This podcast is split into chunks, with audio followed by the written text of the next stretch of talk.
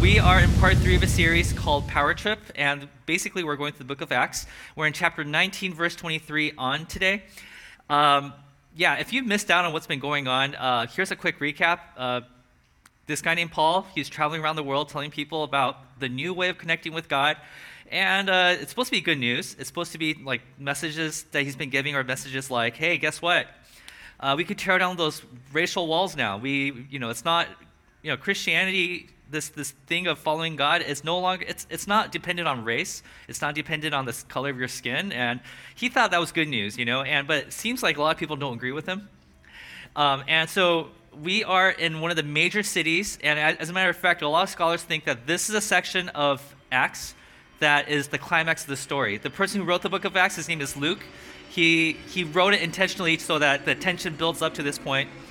So today, Luke is dealing with the issue of evil. And so today we're going to ask this question What is the source of evil? Where does evil come from?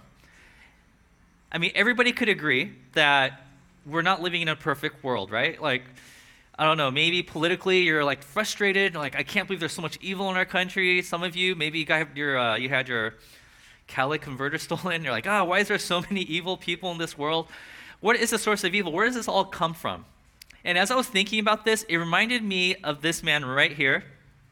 His name is George Brown. He he was he was born in 1818, died in 1880. He was a um, a politician in Britain.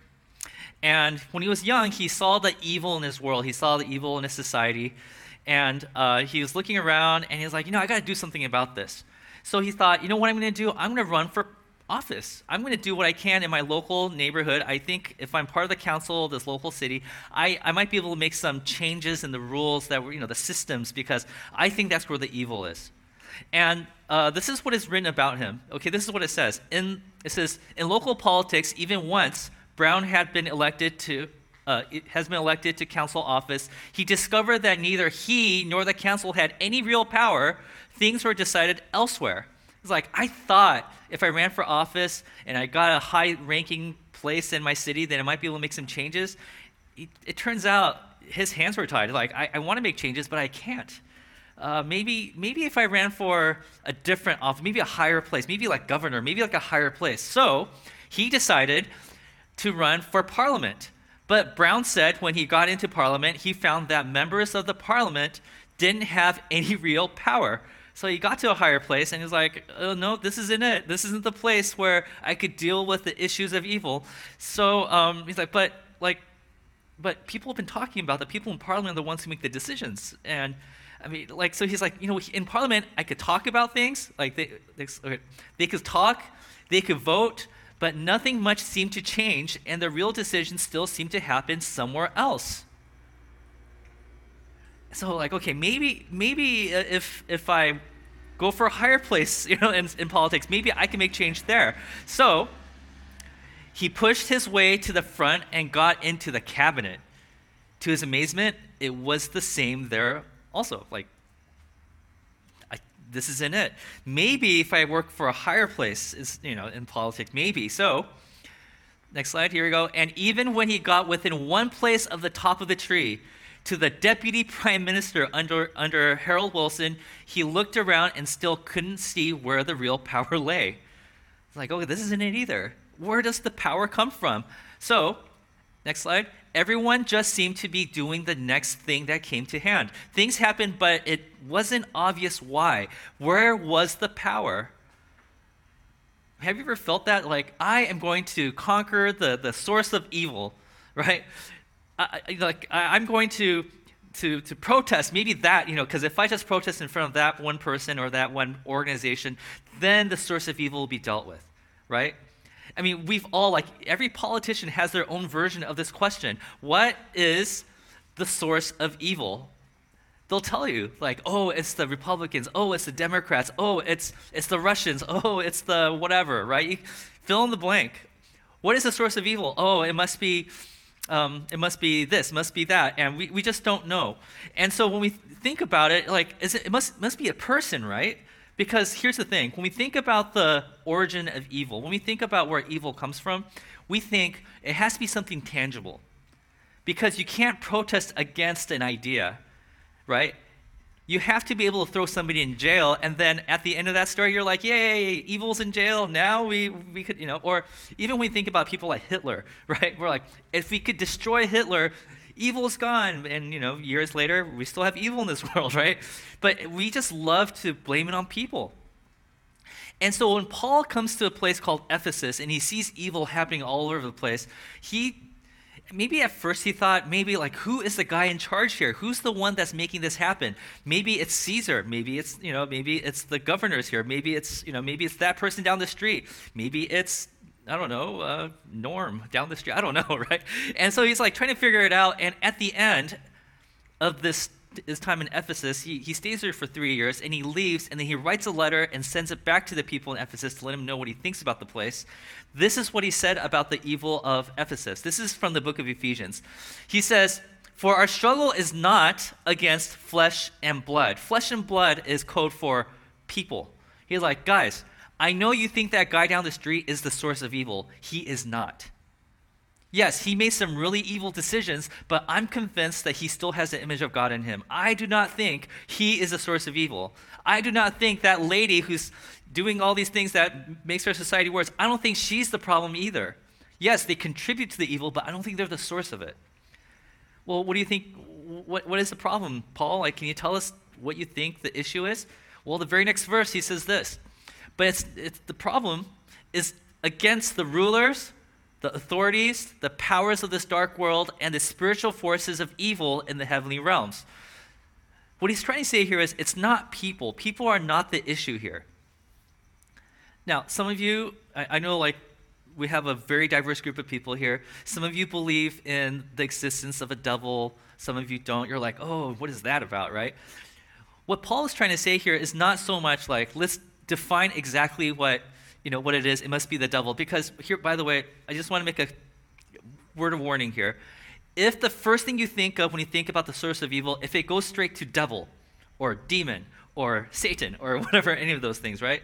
It's very dangerous. You're playing with fire here, and I'll, explain to you why.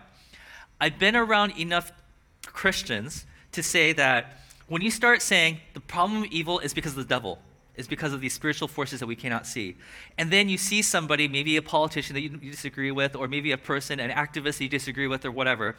It's easy for you to make the association and say, therefore, that person must also be controlled by the devil. That person must be controlled by evil spirits. And it's easy to just say, you are a pawn of, of Satan, you know, right? And this is exactly what Paul is trying to argue against. He's trying to tell us, guys, we can't point fingers at people. They are not our enemy. They are our friends. These are the people we're supposed to, loving on, supposed to be loving on. Jesus loved on the people that were impossible to love on, and that's how he made the world a better place. We can't start pointing fingers and saying, that person is a pawn of Satan. We can't do that, right? So he says, well, well, Paul, then what is the issue here? What is the source of evil? He's like, well, it's like rulers, authorities, it's, it's powers of the dark world, the spiritual forces of evil. What is he, what is he trying to say here? He's, he's saying, like, and if you don't believe in the existence of devil or you know Satan, um, well, first read the scriptures and maybe you'll re- reconsider. But the words that that Paul using here is basically his way of saying like it's. Well, he's saying this that evil. The root of evil is it's invisible. You can't grab it and kick it out of the park and say, evil's gone, guys, right? He's saying, I don't know how to explain it. And we're going to understand more of what Paul is trying to say here in the passage that we're going to read today in book of Acts because of his, his, his experience there.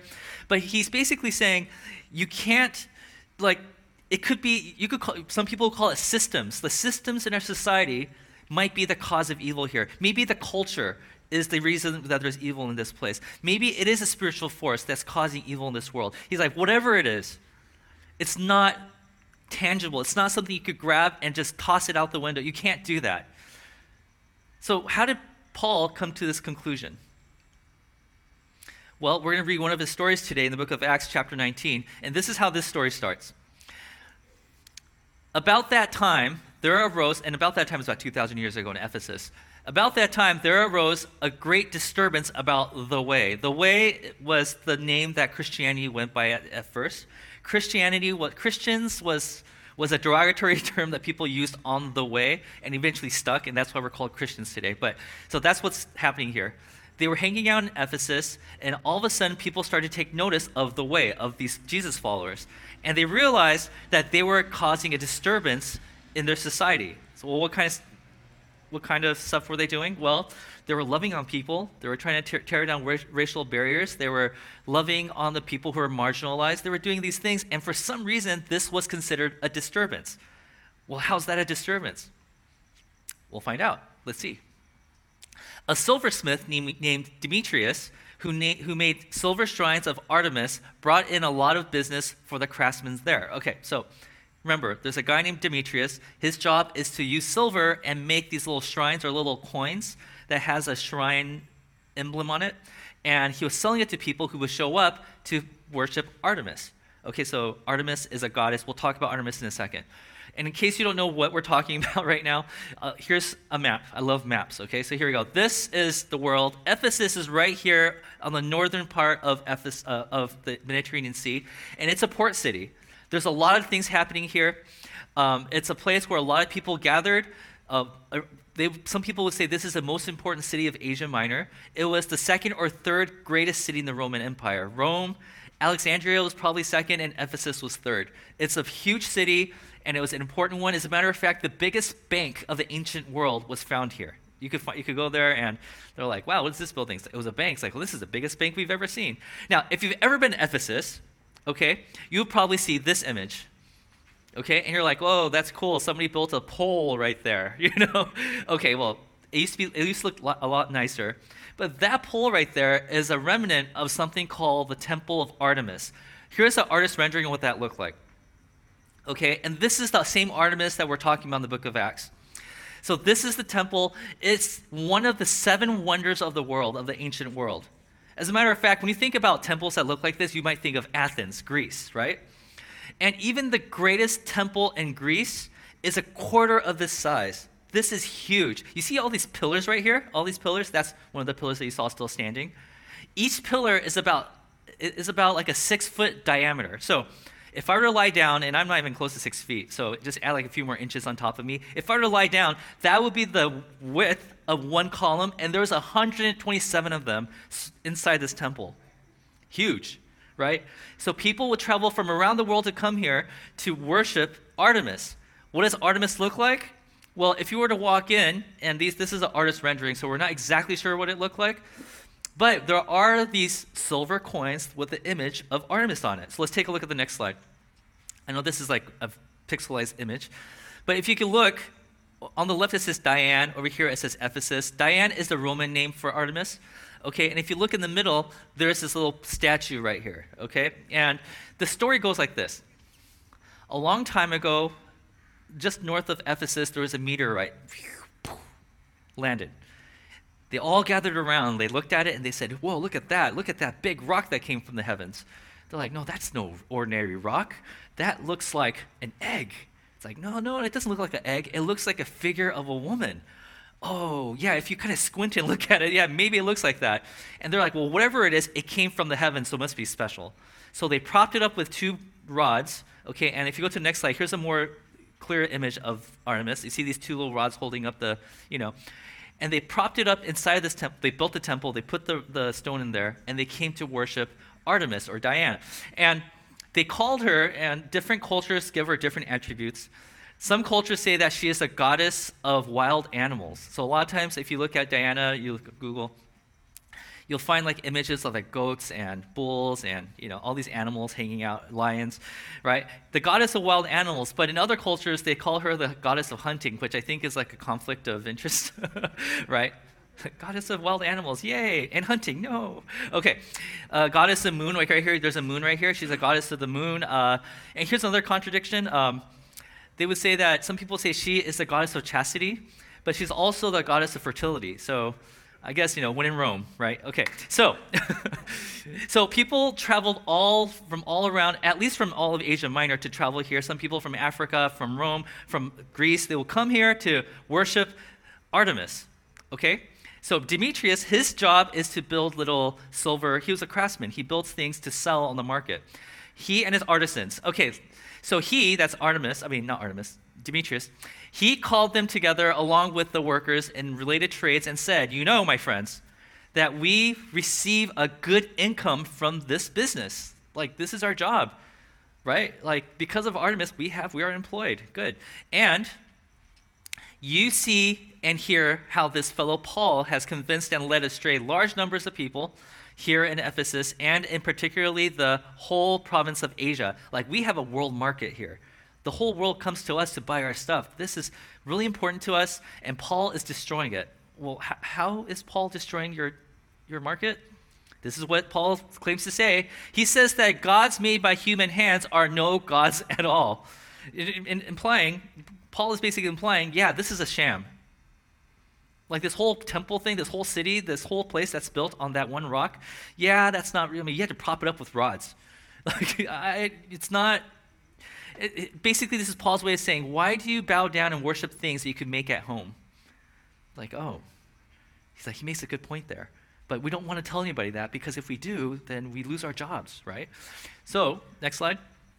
There is danger not only that our trade will lose its good name, but also that the temple of the great goddess Artemis will be desecrated. Next slide and the goddess herself, who was worshipped through the, throughout the province of Asia and the world, will be robbed of her divine majesty. It's like this is so profitable. We have the largest bank because of this rock, and Paul is undoing it. So, what is the issue that's going on here? So, here's a little diagram that might help us understand. There's a problem in this world. Okay, in the first century, not just in Ephesus, but all around the first century, um, infantile death was very, very common.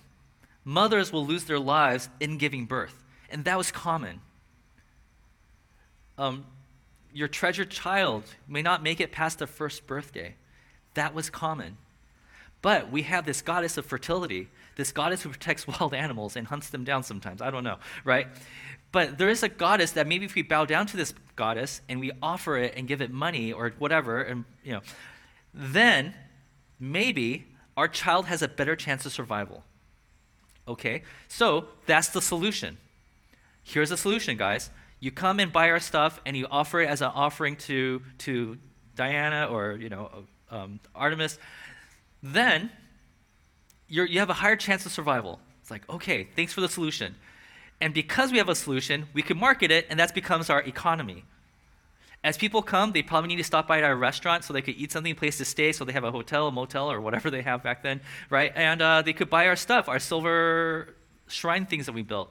Okay, right? And but this is the same for almost every world. Like for example, when we talk about the sadder parts of American history, we think about slavery, right? We come to this land, there's a lot of land, we're farmers, but we can't take care of the entire plantation on our own. So, what do we need to do? There's a problem. So, there's a solution.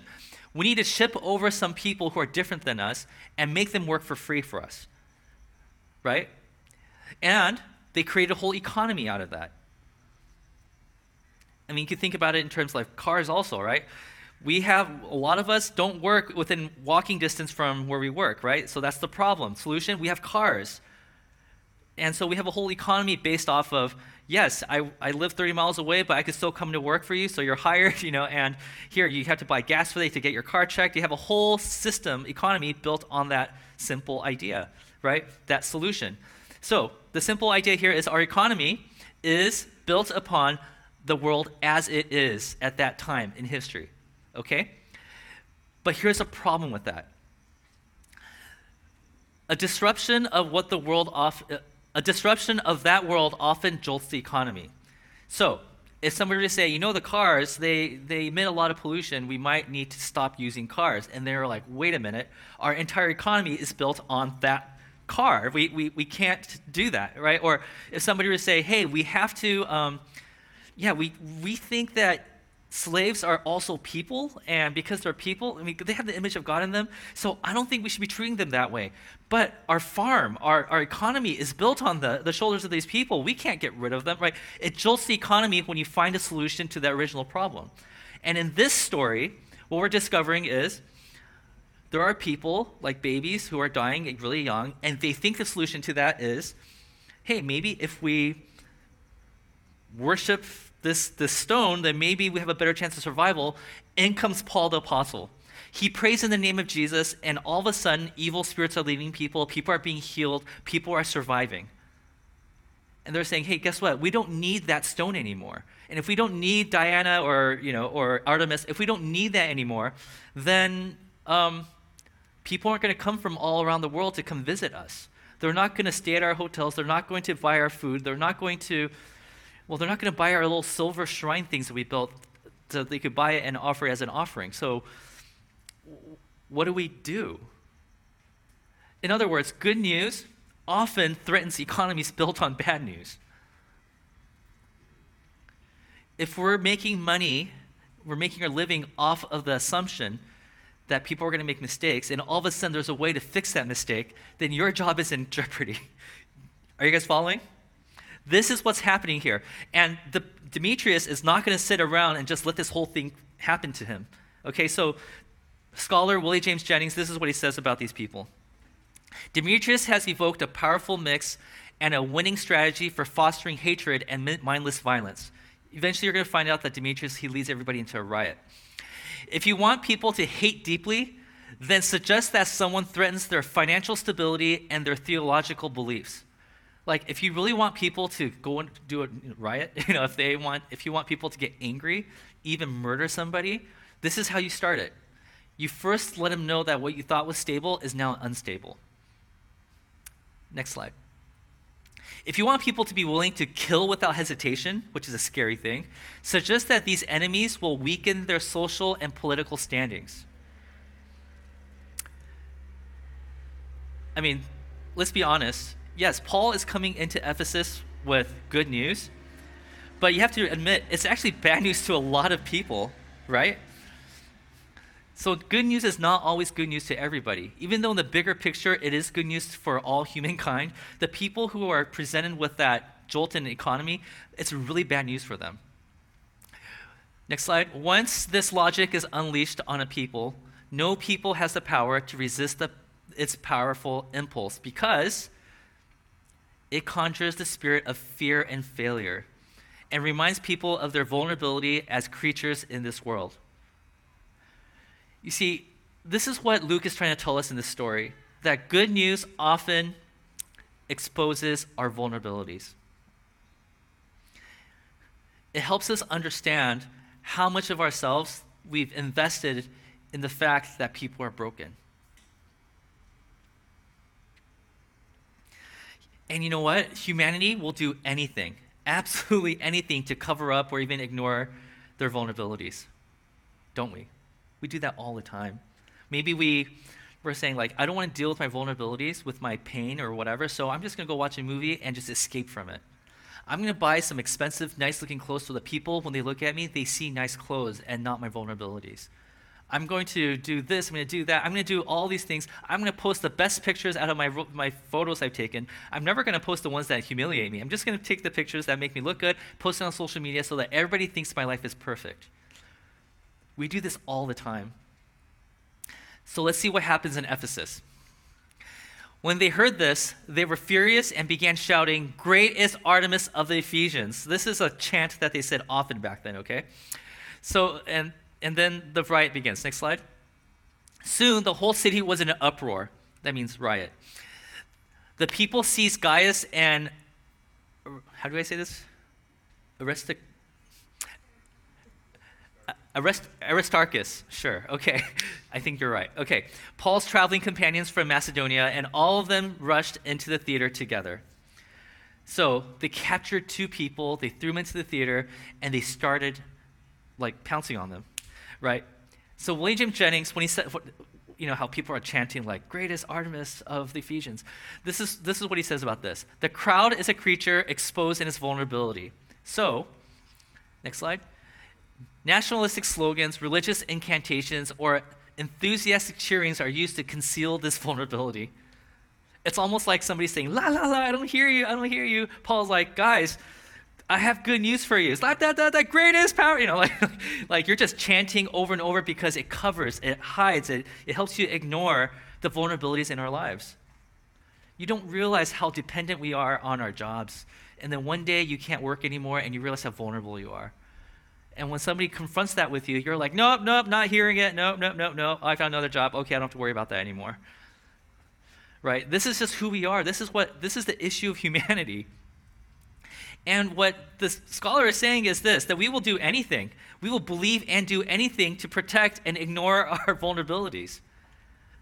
This is just who we are. And you know what's the scary thing about this is? I mean, it's, this is like, this is scary, and, it, and just with this is scary, right? But here's the thing that I want to warn us as a church because the church is not exempt from this. The church does this all the time. And if you see me doing this, you need to confront me on this, okay? Because I have seen churches take advantage of people by saying, hey, I see your vulnerability. You're afraid of dying. Come to our church because we'll deal with it oh, I, hey, I, your marriage is falling apart. Oh, you should come to church because I know we're going to pray on your vulnerabilities and let you know that we, you know, like, like the fear of danger. You're worried that your kids are going to have bad influences. Oh, you should come to church every single Sunday because if you do that, then, you know, you have a better chance of not ending up in jail or something like that, right? Like, that's some of the promises that churches make. One of my old mentors in college used to say this. It's like, Kotz, do you know how to, do you know the secret sauce in making your church grow? I'm like, I'm all ears. Tell me, tell me. I might be a pastor one day. Tell me, tell me. It's like, this is what you do. You go to your neighborhood and you ask them what are their wants and what are their fears. And when they tell you, you say, you should come to our church because that's what Jesus takes care of. It's like, trust me, people will come start coming to your church. And I'm like, okay, are you telling me this because you don't want me to do that? Or are you telling me this so I should do that? It's like, well, you should decide that on your own. And I decided, no, we're not going to pray on people's fears. Okay? And if I do that, please call me out on it. But this is the thing, guys. When Paul was confronted with this issue, when he saw this happen in Ephesus, he had to ask the question what is the source of evil? This is the question we started with. What is the source of evil? Is evil? Is it a person? Is it a system? Is it a culture? Is it, uh, in today's world, is, is it media? Uh, it, or no, you know what? The people of media, they do that stuff because they can make more money. It must be money, the love of money. And Paul even says that. In one of his later letters, he writes to this guy named Timothy. He says, You know what I've discovered after traveling the world? The root of all evil is the love for money, right? But you can't just say money because we, we, we look at a guy named Demetrius and say, Dude, that guy's just so messed up right? He just loves money. That's all that he cares about. But also think about it this way what if he has like nine kids and he has to somehow take care of them? And he was already struggling as it was. And maybe he's not doing it for greed reasons, he's maybe doing it to help his family. We can't just put him in a box and say, oh, anybody who wants money over this, you know, like evil. No, no, no. So maybe it's not money, maybe it's fear the fear of losing everything, the fear of losing your family, maybe somebody getting sick and you're not having enough income or resources to take care of that person. Or maybe it's powers. People who are doing these things just because they just want to have more power in their lives. Paul's like, I, I don't know what it is. But you know what?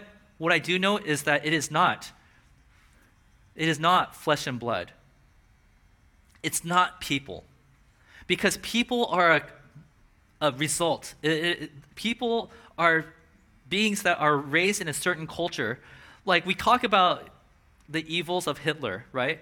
But I would say this if you were born into that family, if you were given the same circumstances, if you had the same education as he did, and if you were rejected from the same art school that he was, and if you were given the right kind of, of influences that he received, chances of you becoming just like him is almost, it's really high up there. We're all victims of our own time. And Paul realized that. Demetrius, he was raised, he, like, we can't just point our fingers and say, if we, get, if we kick him out of this world, if we kill him, if we do, then no more evil in Ephesus. And Paul's like, that's not the issue here. He's like, I've seen so much stuff happen in this world to know that people are not the issue. It's the things in this world that we can't, that's not tangible. It's, it's the rulers, it's the authorities, powers and darkness, it's the spiritual forces of evil that raise the people in the city that cause them to be this way. Well, Paul, what are we supposed to do about this? If it's not something tangible, if we can't kill it, if we can't get rid of it, if we can't throw it into jail, what are we supposed to do with this evil in this world? What are we supposed to do? Well, it's like Paul's like, well, we're not here to get rid of evil. What? Yeah, our job is to make sure that we don't contribute to the evil that's already happening in this world. Well, how do we do that, Paul? Well, the very next verse tells us Therefore, for this reason, because we know it's not about people, but it's about the forces in this world that's causing people to be this way, because of that, put on the full armor of God. Oh, what's that? Full armor of God. Like, like is Demetrius making that too? Can we buy it from him? No, no. It's like it's symbolic, and we'll talk about that in a second, right? So that when the day of evil comes, and the day of evil is not like a specific date. It's not like December sixth or you know, it's not a date. The implication here that Paul is saying, stating here is everybody will eventually come to a fork in the road where you know what the right decision is, but at the same time, if you take, but if the other one you know is not the right decision, but it will help support you, your family, it's easy to justify and say, I'm going to take this road over here. Yes, it's bad for our society, but I just need this in my life right now. It's like when you ever come to that day when evil could get a grasp of your heart, at that point, you may be able to stand your ground, and after you have done everything, to stand. Like if you put on this armor of God, you're going to be able to withstand those temptations, make the right decisions when these things come, come across to you. So, what is the armor of God? Well, in the next few verses, he lists it for us. I've listed it for you right here. It's the belt of truth, breastplate of righteousness, feet fitted with gospel of peace, shield of faith, helmet of salvation, sword of the Spirit, which is the word of God. Now, I'm going to go over each one of these things because we have a few more minutes. Okay, here we go. I was going to zoom right through this, but I think we have some time. Okay. I think a lot of times we over spiritualize these things, and sometimes there's some mistakes in the way we translate it. So I'm going to go through this quickly, and I'm going to try to make sure it's not confusing. okay. So first, belt buckle of truth. In a in a in a soldier back then, everything that they needed was hanging off their belts. The truth that he's talking about are the truth of the message of Jesus. Okay? Jesus taught that, you know, when somebody hits you on the right cheek, we'll turn your other cheek. He said, if somebody steals your things, like your coat, give him your garment also, right? How many times am I supposed to am I am I supposed to forgive somebody? Ask somebody ask Jesus. He's like, well, infinitely. Keep forgiving them. Generosity. These are the things that everything comes off. So everything else that we're going to talk about is going to be hanging off this truth that what Jesus taught is the truth that we need to live by. That's the belt of truth. Breastplate of righteousness. For those of you who've been here with us for a while, you know that the Hebrew word and the Greek word actually for righteousness is also translated as justice. In the he, uh, well, I'm not, okay, yeah. So, right, so righteousness is making sure that the world is the way it's supposed to be. If you see injustice happen, you have to fix it. That is the breastplate of righteousness. Next, we have the gospel of peace the gospel of peace. In, in Ephesus, there's a lot of racism that was happening. People are like, we're on this side of the line, we're on that side of the line. And he says, whenever you come across a division, your goal should be to create peace amongst the group of people that's in that's between you and the other group of people. So, whenever you see some kind of brokenness in society, instead of saying, "Well, I'm taking this side and you're going to take that side," no, no, no, you're going to be the one that's in the middle, trying to bring the two together. Shield of faith. The word faith in the Greek is the word pistis. Faith basically means that, um, uh, okay, the way that, that Paul words this is that when the enemy shoots at you, these flaming arrows. In those days, flaming arrows, they take a piece of arrow, they dip it in tar, they light it on fire, and they shoot it, and if it gets inside of you, it starts to burn you from the inside out. And Paul says this is kind of like how doubt works.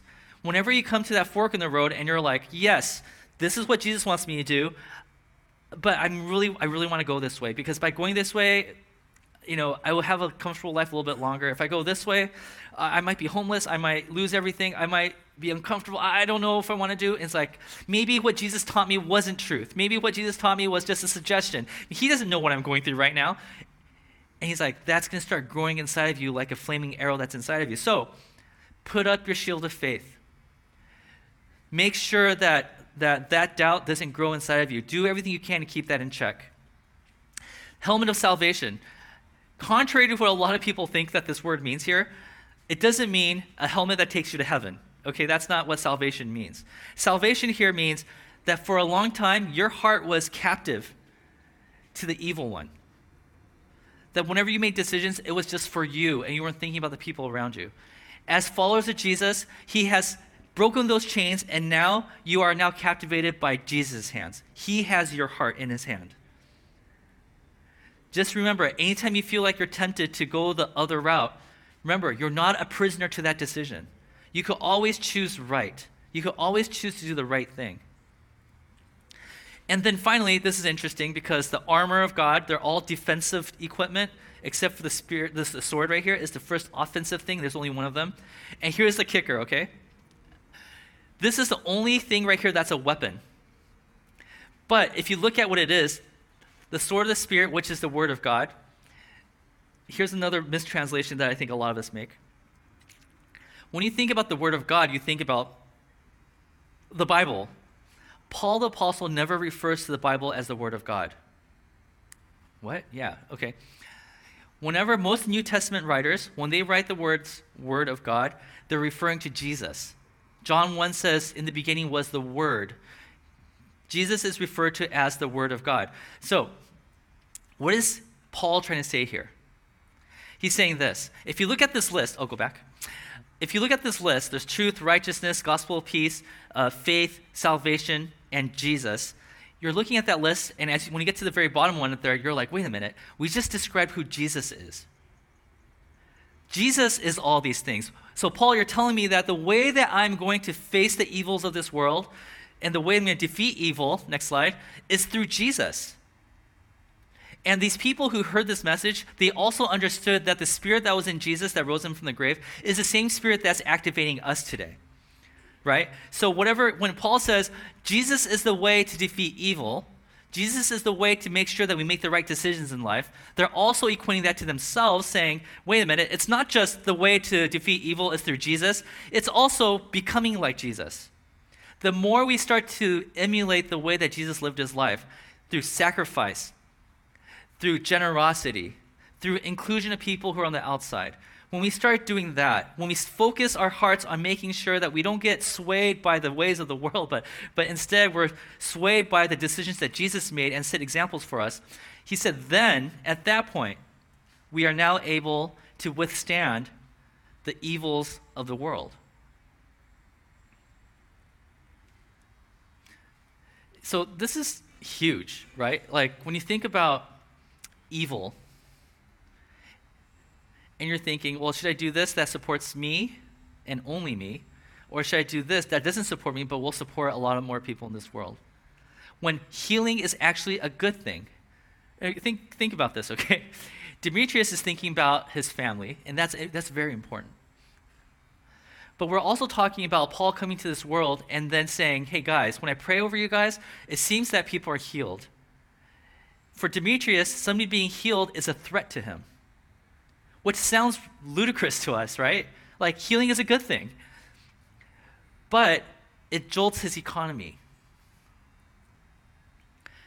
Being less dependent on things that cause pollution in this world is a good thing, unless you work for a company that, you know, that's all about that, right? I mean, you have to think about it from both perspectives, and you probably heard people from politicians from both sides talk about this, and they're always fighting. And what Paul is saying here is guys, if you stick to the ways of Jesus, if you are willing to say, yes, my family is going to suffer for this, but it's better for this world, he says, then you need to, you need to do the right thing. I know that's a really hard message. So I want to leave you with two questions, two questions that might help us find ourselves in this story. The first question is this Are you dehumanizing someone because you are convinced they are the source of evil? This is exactly what Paul is telling us not to do. he's telling us, oh, that politician is a source of evil. And when you do that, when you start saying that this person is of the devil or whatever, what you're doing is you're dehumanizing that person. You are robbing that person of the image of God that's inside of them. Our battle is not against flesh and blood. We're called to love on people like that. Okay, so the first question is do we tend to dehumanize people because we're convinced that they're the source of evil?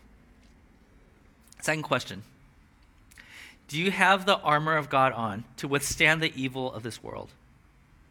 Do you find yourself always making the wrong decisions, decisions that serve you only, but doesn't serve the rest of the people in your community? Again, these are really tough questions to answer, but it helps you understand where you are in this battle that's happening. That that's way, this crazy battle of for your heart, basically. Are you taking the side of Jesus, contributing to the solutions of this world? And are you, or are you contributing to the problems of this world? Not necessarily with an evil heart. You might be just doing that to make sure that your family's okay, and we totally understand that. So it's not so black and white, is it? It's very complicated. And Luke, who wrote the book of Acts, is telling us, and this is why it's so important for us to continually look to Jesus, because he is the one that's going to help us see things a lot clearer. Amen? All right, let's pray.